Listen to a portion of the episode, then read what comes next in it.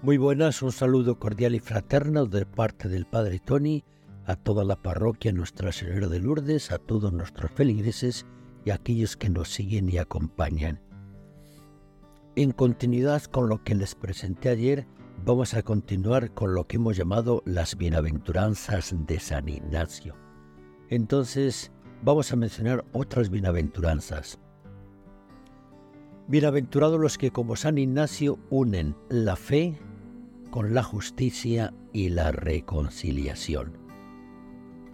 Bienaventurados los que como San Ignacio dialogan, encuentran y protegen a las culturas y poblaciones originarias. Otra bienaventuranza. Bienaventurados los que buscan no solamente el bien, sino el bien más universal. Otra bienaventuranza. Bienaventurados los que como San Ignacio siempre ponen la confianza más absoluta en Dios y no en el dinero o en los medios de poder.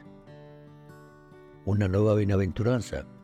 Bienaventurados los que, como San Ignacio, saben perdonar, se reconcilian con su pasado, con su entorno y con su misión. Y la última bienaventuranza que vamos a mencionar hoy es eh, la siguiente.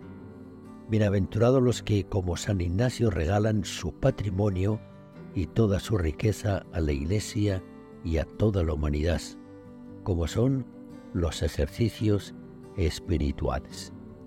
Vamos a comentar algunas de estas cosas brevemente para saber cuál es el fondo de estas bienaventuranzas. Voy a recordarles, había mencionado, los que unen la fe con la justicia y la reconciliación. Es cierto que estamos a veces en un momento de crisis y en la vida de los cristianos hay un divorcio, una separación entre la fe y la vida, entre la fe y la justicia. Acuérdense, una buena parte del Antiguo Testamento son los profetas y los profetas eran terriblemente críticos, coherentes y consecuentes al enfrentar y denunciar a su propio pueblo, que iba mucho al templo, tenía muchas devociones, daban limosnas, hacían oraciones, pero explotaban al pobre, al huérfano, a la viuda y al extranjero.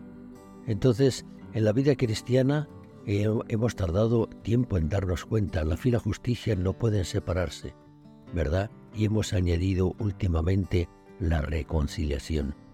Reconciliación entre eh, las personas, entre los pueblos, entre las naciones, entre las culturas.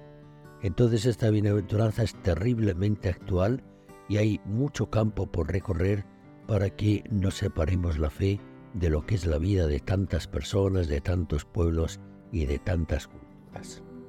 Otra bienaventuranza que se nos ha mencionado es que bienaventurados los que eh, buscan y, y luchan por el bien, pero San Ignacio añade por el bien más universal.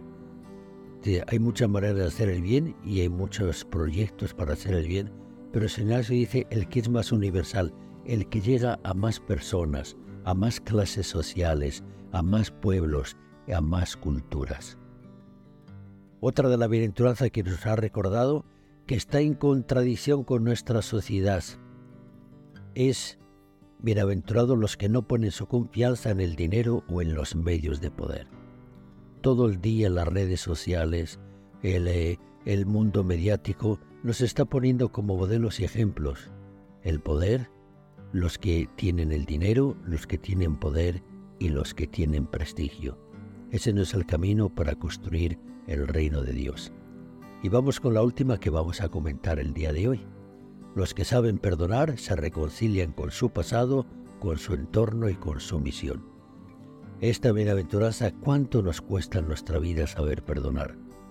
Y empezando eh, por los que viven con nosotros, con los que formamos parte de la familia.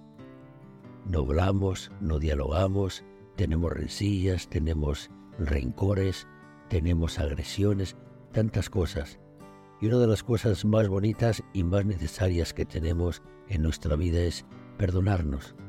Sabernos perdonar porque Dios nos ha perdonado, que nos perdonemos unos a otros, en vez de estar como enemigos completamente, que el perdón sea la norma de vida. Y luego otra cosa que va floreciendo, aflorando con mucha fuerza en nuestra sociedad. El eh, nosotros reconciliarnos con nuestro pasado. A veces hemos tenido experiencias muy negativas, experiencias desde la niñez, desde la juventud, a veces en la familia con personas muy allegadas, experiencias negativas que nos han frustrado, a veces han marcado nuestra manera de ser. Y lo que nos pide el Señor es sencillo, reconciliarnos con nuestro pasado. Es decir, el pasado no lo vamos a cambiar, pero lo que sí podemos cambiar es la manera de reaccionar y la manera de comportarnos de aquí en adelante. Si es con revancha, si es siempre con ese complejo de ser víctimas, empezar a ser hombres y mujeres libres. Vamos a dejarlo por ahorita, les agradecemos su atención y continuaremos todavía otro día más con algunas más bienaventuranzas de San Ignacio que nos ayudan a vivir como hijos de Dios.